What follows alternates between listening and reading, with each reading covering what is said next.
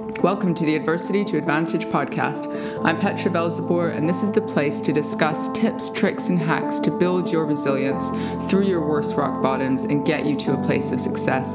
I'll be interviewing people from all walks of life, professionals, individuals who've been through their own adversity, and allow them to share their authentic and real life stories, opinions, and ideas about how to utilize our worst rock bottoms and allow them to catapult us into success. Welcome to the show. Lovely to have you for episode 56 with William Pullen. I'll intro him in a second. We cover topics such as how to practice empathy and intimacy, and how our technological age has created distance, loneliness, and how we've actually got to practice human connection like a muscle to encourage things like empathy. We talk nature versus nurture. We get a bit um, intense in talking about psychotherapeutic processes. And then I challenge William to really get authentic because I love it when a good professional can really go deep and get real. Enjoy the show. Welcome, everyone, to the Adversity to Advantage podcast. I'm very excited today. We've got a real professional in the house, someone I respect and admire greatly. His name is William Pullen. He's a TEDx speaker, he's a psychotherapist. He's also run, uh, written an amazing book called Run for Your Life, which has informed some of his practice, which is around doing empathy runs. And we've had conversations around empathy and how it impacts our practice as, as therapists. Welcome to the show, William. Thank you, Petra. Nice to be here. Lovely to have you. So, fill in a bit of the blanks from that. You've done so many things. Tell us a bit about what you do, who you help, what are you passionate about at the moment? Um, I think at the moment I'm excited, particularly about empathy runs. Uh, you know, I work as a regular therapist. I work as a running therapist. We can talk about that later if you're interested how your listeners are interested. Um, but empathy runs are a sort of thing that I've taken out of them, and they're just a basic, a very basic construct for two people to walk or run together for 10 minutes one side and 10 minutes on the other side. So one does the listening, one does the, the talking, and then you share. And it's this very simple platform, but what it does is it makes people, uh, the movement uh, and the camaraderie creates a sense of freeing up and revelation. Um, and then, of course, 10 minutes of, of, of, silence, somebody else listening to you for 10 minutes is unheard of these days. So that's another. Anyway, it really, really works. It really, it's a, it's a, it's, a, it's a fact. So I had a TEDx talk recently about that in Manchester, and um, and and that's my latest thing I'm passionate about. I would say. So are you saying that kind of anyone can do these runs, or is it a therapist client thing? No, no, no. This is for anybody. So anyone just creating the environment where you've got some body movement and you're creating space to listen to sort of anything that the person wants to talk about? Yeah, it doesn't need to be grave. It could be, you know, what I had for dinner last night. It's nice to share even small things. They don't have to be uh, massive, do they?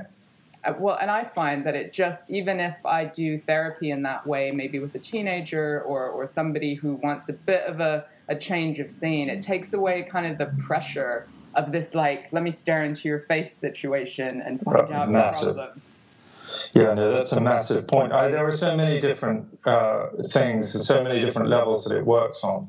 Uh, no, I think um, I think it's just a I think, I think it's just a very simple, basic practice that really sort of captures our basic humanity, and that humanity has been kind of lost in the modern age with its, um, you know, all the algorithms that have sent back that data to um, to create uh, social media that's so perfect at um, overwhelming you that we don't have space to hear ourselves or anybody else anymore. And that's the idea, of course. That's exactly. I'm not going to say they because there's no they the they is the we. We are we are we're the users and we're the shareholders. Um, but uh, what this gives you is 10 minutes opportunity to talk. And what's I think miraculous about that, it's not miraculous, but it's important, is that because we don't because intimacy, sharing intimacy, framing conversations, daring to speak, etc., the less you use it, the less good you get at it. The more difficult it, it feels emotionally, but also the more difficult it is to construct a useful conversation. So I think often these days you need five minutes, you know, of talking before you even work out what you're trying to say or how you're trying to say it. First, all this gobbledygook comes out, and then finally you get to the point.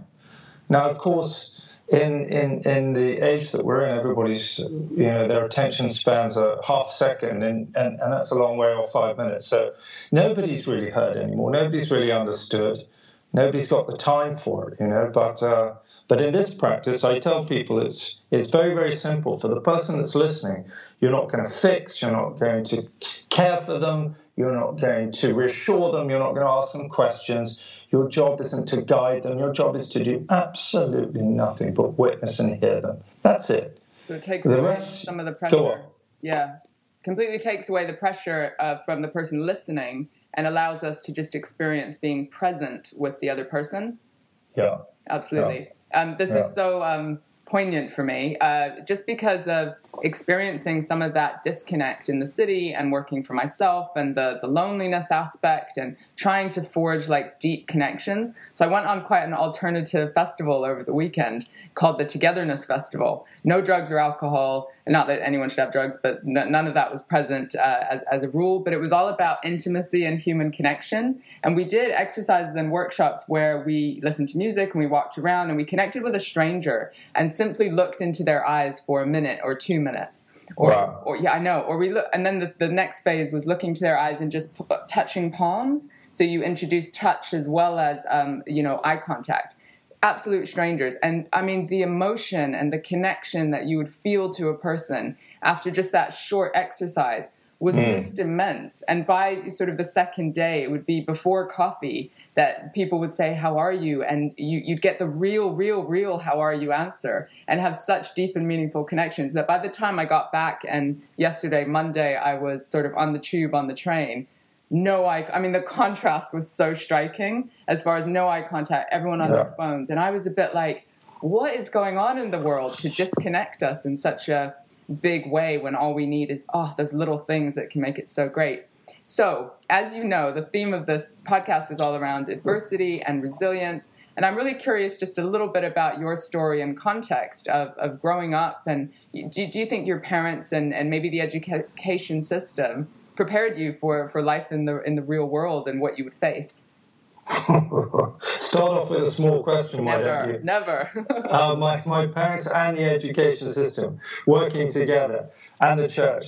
Um, of course. uh, and the Enlightenment. No, I think um, that we have to do one at a time. Um, no, I, I, you know, I think that uh, parents pretty much always fail their children one way or another. Um, mine did an okay job. They did the best they could do with what they had. Um, I don't think it was necessarily a fantastic job, but um, I'd give them a passing grade. You know, um, they put us in situations, all, all, all of us children, into boarding schools and things like that at a very young age, eight or nine years old, and they lived abroad, and that has all sorts of effects on you. Long, uh, it has a long tail on you one way or another, and it's become an element of my work and it speaks to my masculinity, it speaks to my security, it speaks to all sorts of things in my life. Uh, but for them, they didn't have much choice. Uh, they lived abroad in a country where the schools uh, were absolutely no good, and you had to decide whether to, at a very early age, set your child on a on a track where uh, they wouldn't necessarily. Well, you know where I'm going with that absolutely. Um, yeah, parents have that decision, and yet there's an impact on us as children as far as uh, how it impacts us. And I guess I'm always curious about how two people, two kids, can have the same experience, perhaps of boarding school or of something else, and one of them is going to figure out how to bounce back and use that experience to uh, allow them to deal with greater challenges, to be resilient, to develop that mm. within them. And someone else might go on the path of, of addiction, of falling apart, of toxic relationships, and that sort of cycle. So I'm really curious about what why that is, or what it is it that people can do to build that resilience. You know, I was talking to one of my oldest friends um, uh, a woman called Jessica Alexander, who's just written a book called The Danish Way of Parenting. She was over here visiting me. We were talking about this. She's a mother of two, and we were talking about why you can have in these families maybe three, four kids, and one kid ends up writing a memoir talking about what a horror story it was, and the other three are like, I didn't see any of that. And we were discussing how that comes around, and I think part of it is is that some parents make the mistake of thinking that it's fair and wise to treat all the children the same. And I think each child is an individual, and never more so than when you end up with a sensitive child, a child who's sensitive to stress of one sort or another, too much noise, too much change, too much whatever. And if you just try and sort of push him through, push her through with the rest, then uh, yeah, that, that kid can, can feel that, find it quite traumatic, I think. So, do you think that resilience then is innate, that some kids are just born with more than others? Uh, yes, I do. I think you can develop it absolutely, but uh, but I definitely think that some kids are born less resilient, and some kids are born born more stressed, more prone to stress. Yeah, I mean there are lots of studies showing that. And I'm, I'm just curious as a therapist, because I've got my own story of what was it along your journey that informed your decision to be in that sort of helping role to support other people? Um, I think, like a lot of um, therapists, and I dare say probably like yours, um, I think the, the, the, roots of it are found in the family. In my family, I was the eldest son, so that comes with a level of responsibility and and problem solving and authority and um, care, um, responsibility, all that good stuff. So I think that's that's got the roots of it. And um, then you throw in the complexities of the family dynamic that may or may not push you into that role more strongly. And then you throw in a life story with twists and turns, and, and hey presto, if, you, if the right if the right spell comes together, the, the right trauma comes together, you end up in therapy and you end up becoming a therapist. And I think that's probably um, 50% of us therapists or more. What would you say? So you're saying that we've, I love that statement, the right kind of trauma has pushed us into maybe some self development journey ourselves, whether that's therapy or something else, and that can inform our decision to then sort of pay it forward or support other people in some way? Oh, well, you know, at that point we get into a really interesting conversation. But uh, yeah, I like what's, to what's think true that for you? What's true for you? Because the conversation is wide, but what's true for you? What's true for me is all my life I've I've tried to in this I described this sort of um, uh, boarding school, uh, young boarding school life. I found it difficult, and I decided that I would spend the time trying to understand the world. I spent a lot of time in the library. I spent a lot of time examining my own choices. Um, I wanted to be an authentic person, and, and that's still in me today.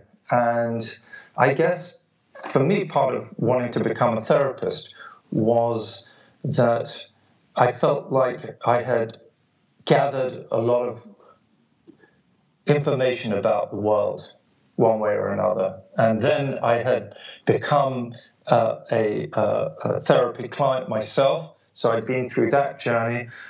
And I realized that actually this was a skill set I probably possessed, um, and that it would be nice to use it and to explore it. And it was always my dream to write a book. I've always been interested in psychology and self help. So it all came together quite neatly. And I love the idea of the book titled Run for Your Life because it can have so many uh, different connotations. Um, yeah. What was it within your experience that specifically prompted the book? Um, yeah. Okay, so cast your mind back to uh, 11 years ago. In my life, I was uh, 12 years ago, something like that. I was dating uh, a woman from another country, another faith, another age, a lot of others. And um, I spent a lot of time over in that country uh, Israel as a country. And she was a very strong Israeli woman. And um, we had a fantastic time, but we were not able to reconcile our differences, and they were many. And as much as I wanted for us to be able to bridge the gap, I, we couldn't bridge it in the end. And I think some of your listeners may recognize this process whereby you give more and more of yourself away as you try to cross a bridge more and more into somebody else's world. So until you've got nothing left, at the very point that, that the relationship crashes, yeah. there's very little of you left. And so I had a real meltdown, and I think that in part it had to, it, it fed into a memory of, a, of, of abandonment as a child and all sorts of a personal story as well. And I found very, I went into a depression. To answer your question, I took up running and psychotherapy, and what I noticed was um, that running, and I, I, took up running with a friend of mine, a guy I used to play poker with. So neither of us were exactly healthy humans. Uh, and the two of us began by walking, then we started running 50 meters and 100 and so on. But bit by bit, we built it up, and what I noticed was the empowerment that I felt. It gave me a sense to get out. Prior to that, like a lot of depressed people, I'd, I'd made the mistake. Well, maybe it's not a mistake, it's a, it's a sensible choice in self care at the time, perhaps, uh, to, to isolate um, at home and I knew that ultimately I needed to get out, get fresh air, and be with other people and make some changes. And so I found a lot of that in the simple practice of running. I felt like it was a place where I could be someone, do something, feel a sense of, uh, of progress uh, and a felt intervention. And, uh, and then when I trained to become a therapist, I put the two together, and here I am. How, how um, dark did it have to get to like force you to go outside. Because I know personally, exactly about 10, 11 years ago, what that dark isolation place is like. And it feels right at the time because you, whether it's a right self care choice, maybe it is, but there's a fine line between that and the shame that we feel about seeing people seeing us in that way. And then it extends and extends until we're just hiding. And so I'm wondering what if there was a catalyst point for you, or was it just a slow shift where you just thought, I've got to go outside because this this is untenable anymore? What was it for you? Well, I think at first I was overwhelmed in my sadness for, I would say, several months. And once I got, and it was thanks to help from my doctor actually, who put me on antidepressants. And that helped, you know, reduce some of the noise in my head. And it put me in a place where I was more able to make choices and think straight. And then I recognized that only I could change what, what needed to be changed. And all I needed to do was find the right door, the right key out. I couldn't take any door. Uh, many of them would be overwhelming uh, in that state.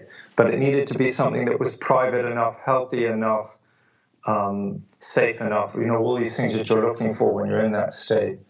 And running, all I had to do was get from here to the park and be safe with a friend that I knew, share all my stuff with somebody I knew was sharing his with with me equally. He was going through a divorce, and it felt safe, and it felt I felt uh, I felt like I was healing.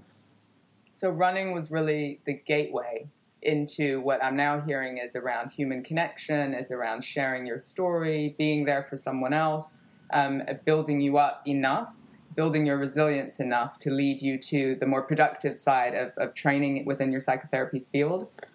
Oh, absolutely. And um, and as you all know, training to be a psychotherapist is one of the hardest things you can do in your life. It, it, it's, uh, it's a good six year journey or, some, or seven. Um, you have to be in therapy yourself uh, for the majority of it. And so it's a very long and tough journey. And I think the good news at the end of that is it's not, you don't just build up skills, but you build up, I think, the right, the permission. You give yourself permission to look after other people because you know that you've put in the hours. You know that you managed to make it to the end. And that gives you just enough permission to say, yeah, you know what, well, I guess I'm as, I have as much right as uh, any other therapist or any other person training to be a therapist uh, to uh, to practice.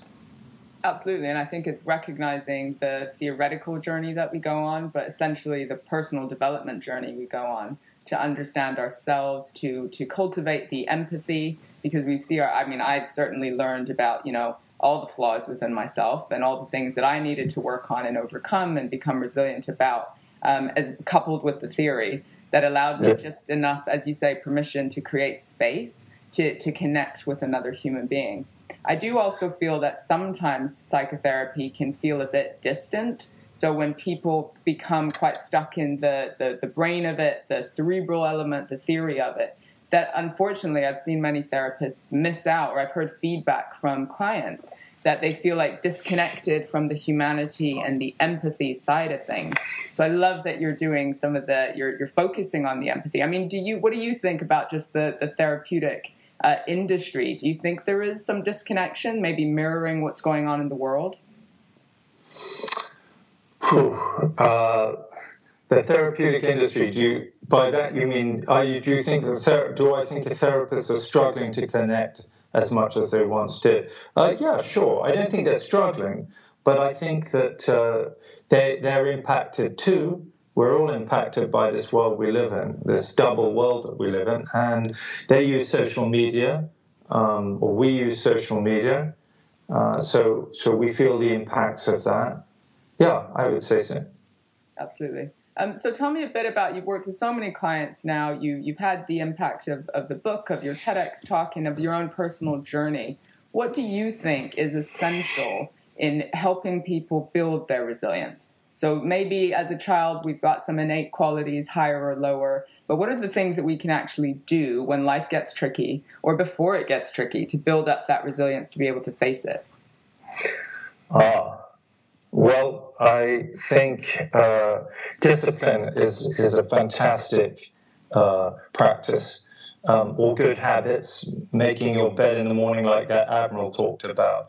Building up little good habits, doing your ironing, making care to, to do the washing up, taking pride in the various little things that you do, I think can make you feel stronger. As, as the, I forget his name now, the uh, Admiral with the famous YouTube talking about if you do if you start one each day by making your bed anything else is possible and i do think that's true it's a, as he said even if you do nothing else you'll come back to a bed you made that looks great and that's and in there what you've got is you've got uh, a sense of pride in what you're doing. You've got confidence that that you can look after yourself. You you know that you're uh, you've got good practice. So you've got a lot going on there just in making your bed. That'll create a fair amount of resilience. But mostly, I think what I always tell people is, is try to live. You know, I don't think you can.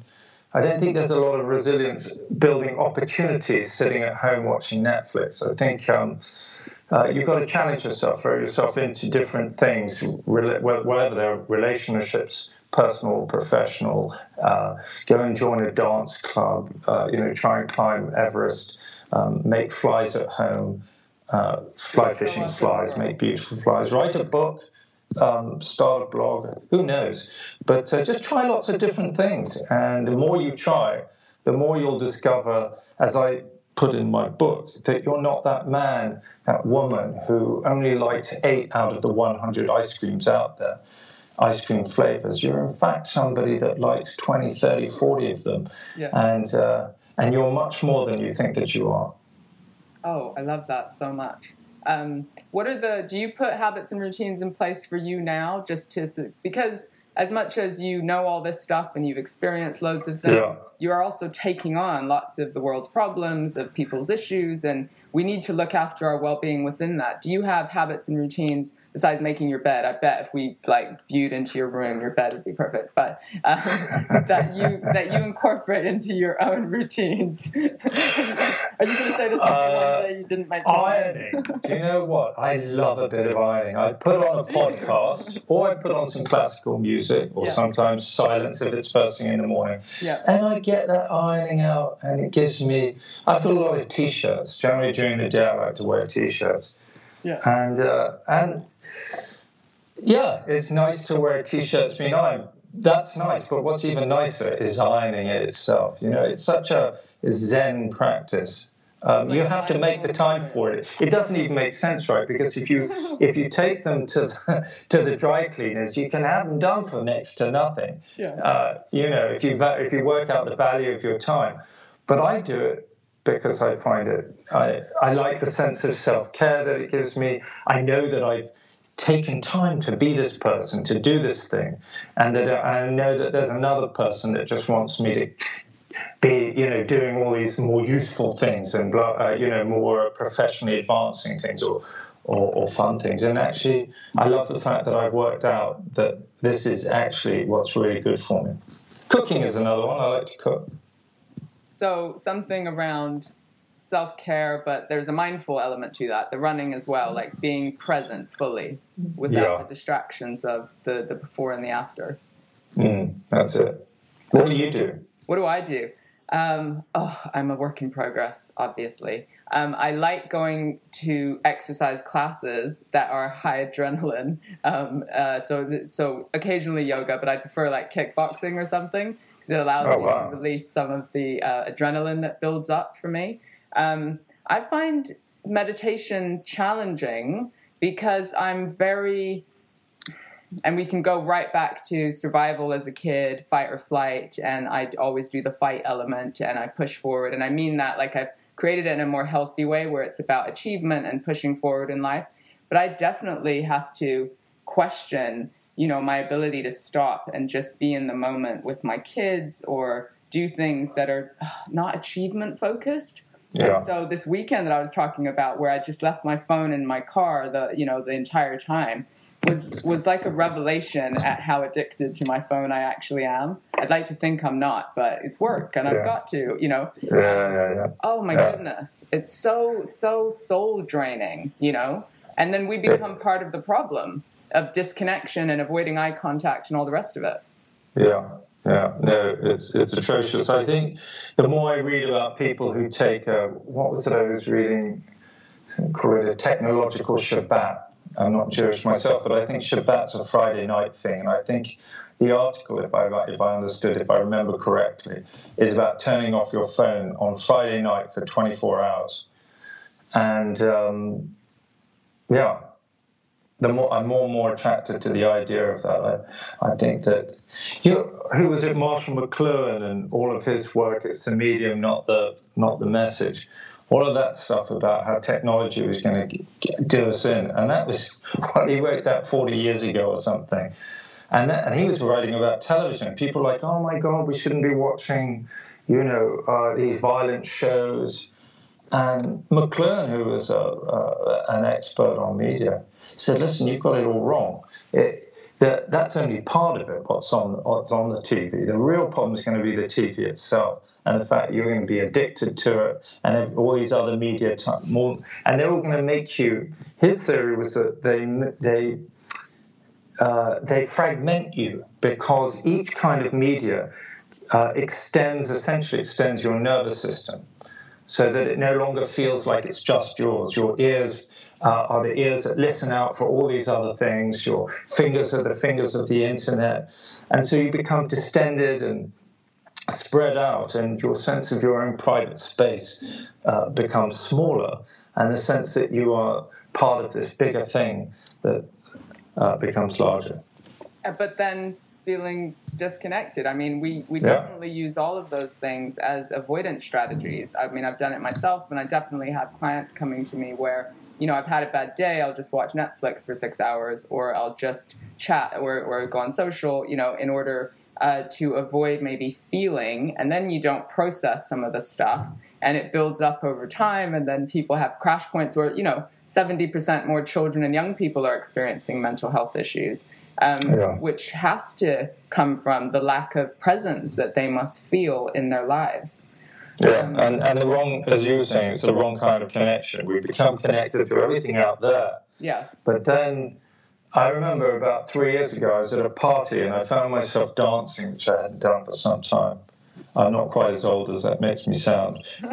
pretty old. Anyway, uh, for whatever reason, I hadn't danced for some time, and it left me happy for days and days afterwards, because and much more because I felt connected to my body, to these people at the party, to the fun, to joy, to community, and and the reality is it doesn't matter who I speak to uh, on on the net and what interesting friendships I make.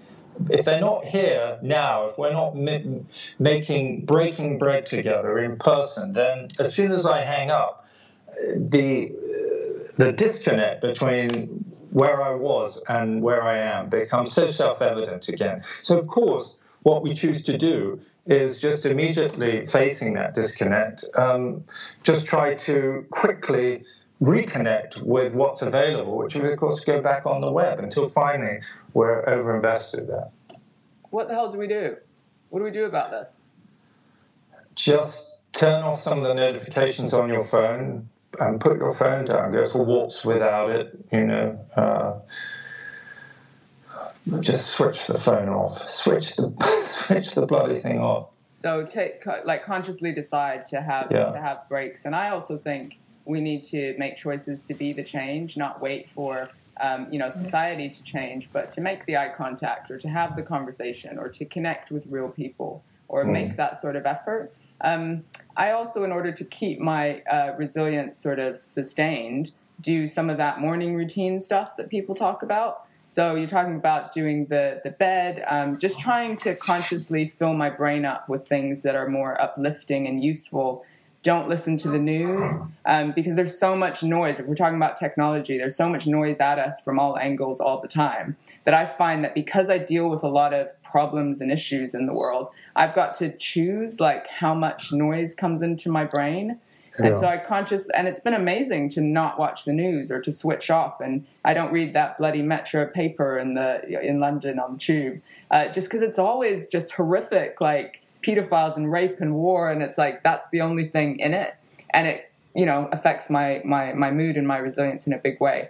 But I encourage people to like experiment find the thing that's right for you. You tried the running thing. Try, you know, there's some universal truths around going outside and making your bed and doing so, you know, looking at respecting yourself in a way.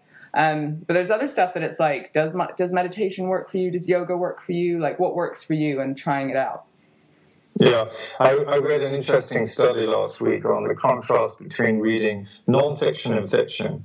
And, and I suspect you're like me and you read far too much nonfiction. Yes. um, and I find that nonfiction makes just feeds into that part of me that, that wants to know, uh, needs to know, and thinks that knowing will make me stronger, thinks that knowing will get me somewhere. When actually, what I need in this disconnected world is I need to feel and I need to be felt, uh, so to speak. And so the book, the, the article says that you should read more fiction than non-fiction because fiction helps you to empathize not just with others but with yourself too. Um, the complexity, uh, the emotional complexity of non-fiction, uh, fiction, uh, is much better for the heart and soul uh, than, uh, than non-fiction. So, are you saying that empathy also can be nurtured and taught in the same way as resilience can? Uh, yes, absolutely. It's a tricky one. Um, but I love what you say about feeling and being felt.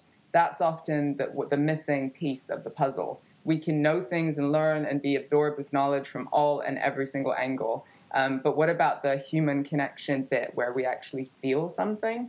Ooh, I love that. Well, the problem is neglect, right? When something's missing, you don't know. You forget that you even had it, or maybe you never had it.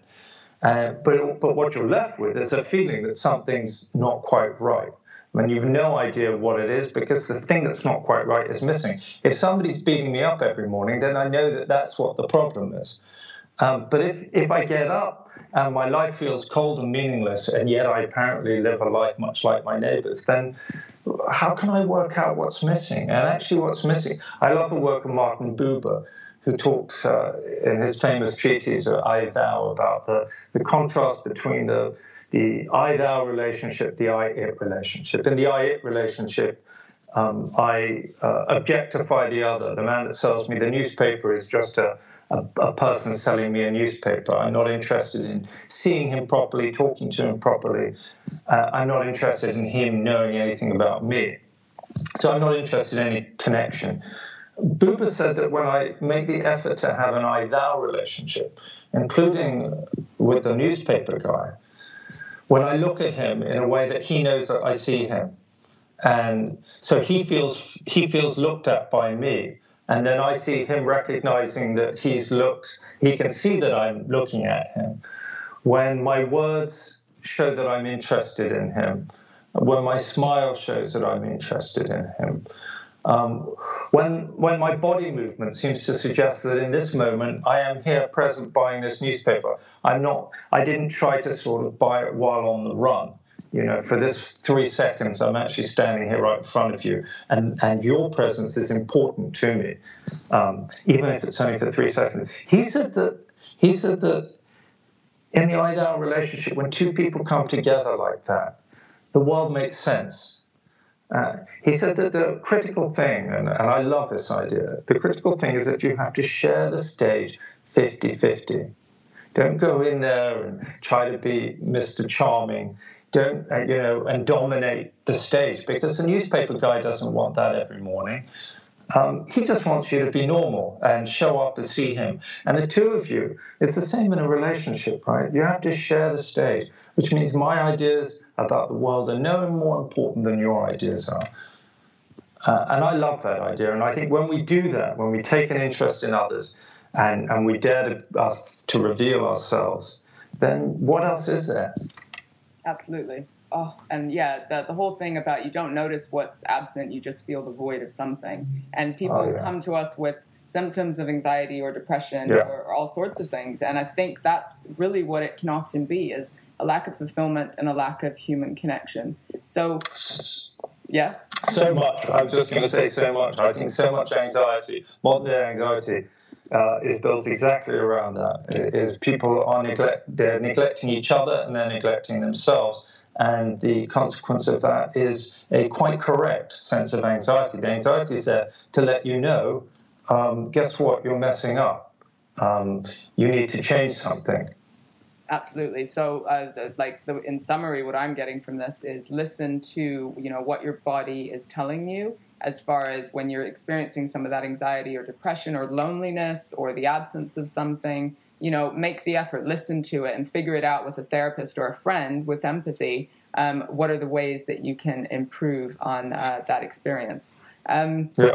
What's next for William Pullen? Where are you, you pushing forward to uh, in, in the future? Well, I'm just about to submit a proposal for my next book, uh, which uh, the working title at the moment is The Final 5% Making Peace with the Tough Stuff. Uh, it's about how um, we tend to work on all the easiest parts of ourselves first, and then there's a sort of no-go area just here yeah. where we keep uh, things like shame and regret and and uh, and guilt and things like that. Yeah. And so it's how to uh, have a better relationship with with that little piece there and repatriate it. Amazing! I can't wait. When's it? When when are you hoping for it to come out? Well, it depends whether uh, it's going to go to the Frankfurt Book Fair in October, and we'll see whether anybody bids for it. Amazing, exciting. Um, and if people want to work for you or find your book or get in touch anymore, uh, where can they find you? They can find me on Twitter at Pullen Therapy. They can find me on Facebook, dynamicrunningstherapy.com. They can find me my personal, um, uh, sorry, my personal website, dynamicrunningtherapy.com. They can um, find my TEDx on YouTube, of course. Just put William Pullen Movement is Medicine. Um, that's it. That's a whole lot. Perfect. Well, we'll add all of those links into the show notes so that our listeners can access uh, those as easily as possible. Um, until then, thank you so much for your time, your wisdom, uh, and your authenticity. I appreciate it. Oh, thank you, Petra. I enjoyed it. Thanks for listening to the Adversity to Advantage podcast. Please do subscribe and review on iTunes. Every comment makes a difference. We really appreciate hearing from you. Uh, and please do get in touch through petravelzeboer.com if you're interested in any training, coaching, therapy, or just to join the community and get more information on ways that you can build your own resilience. Until next time.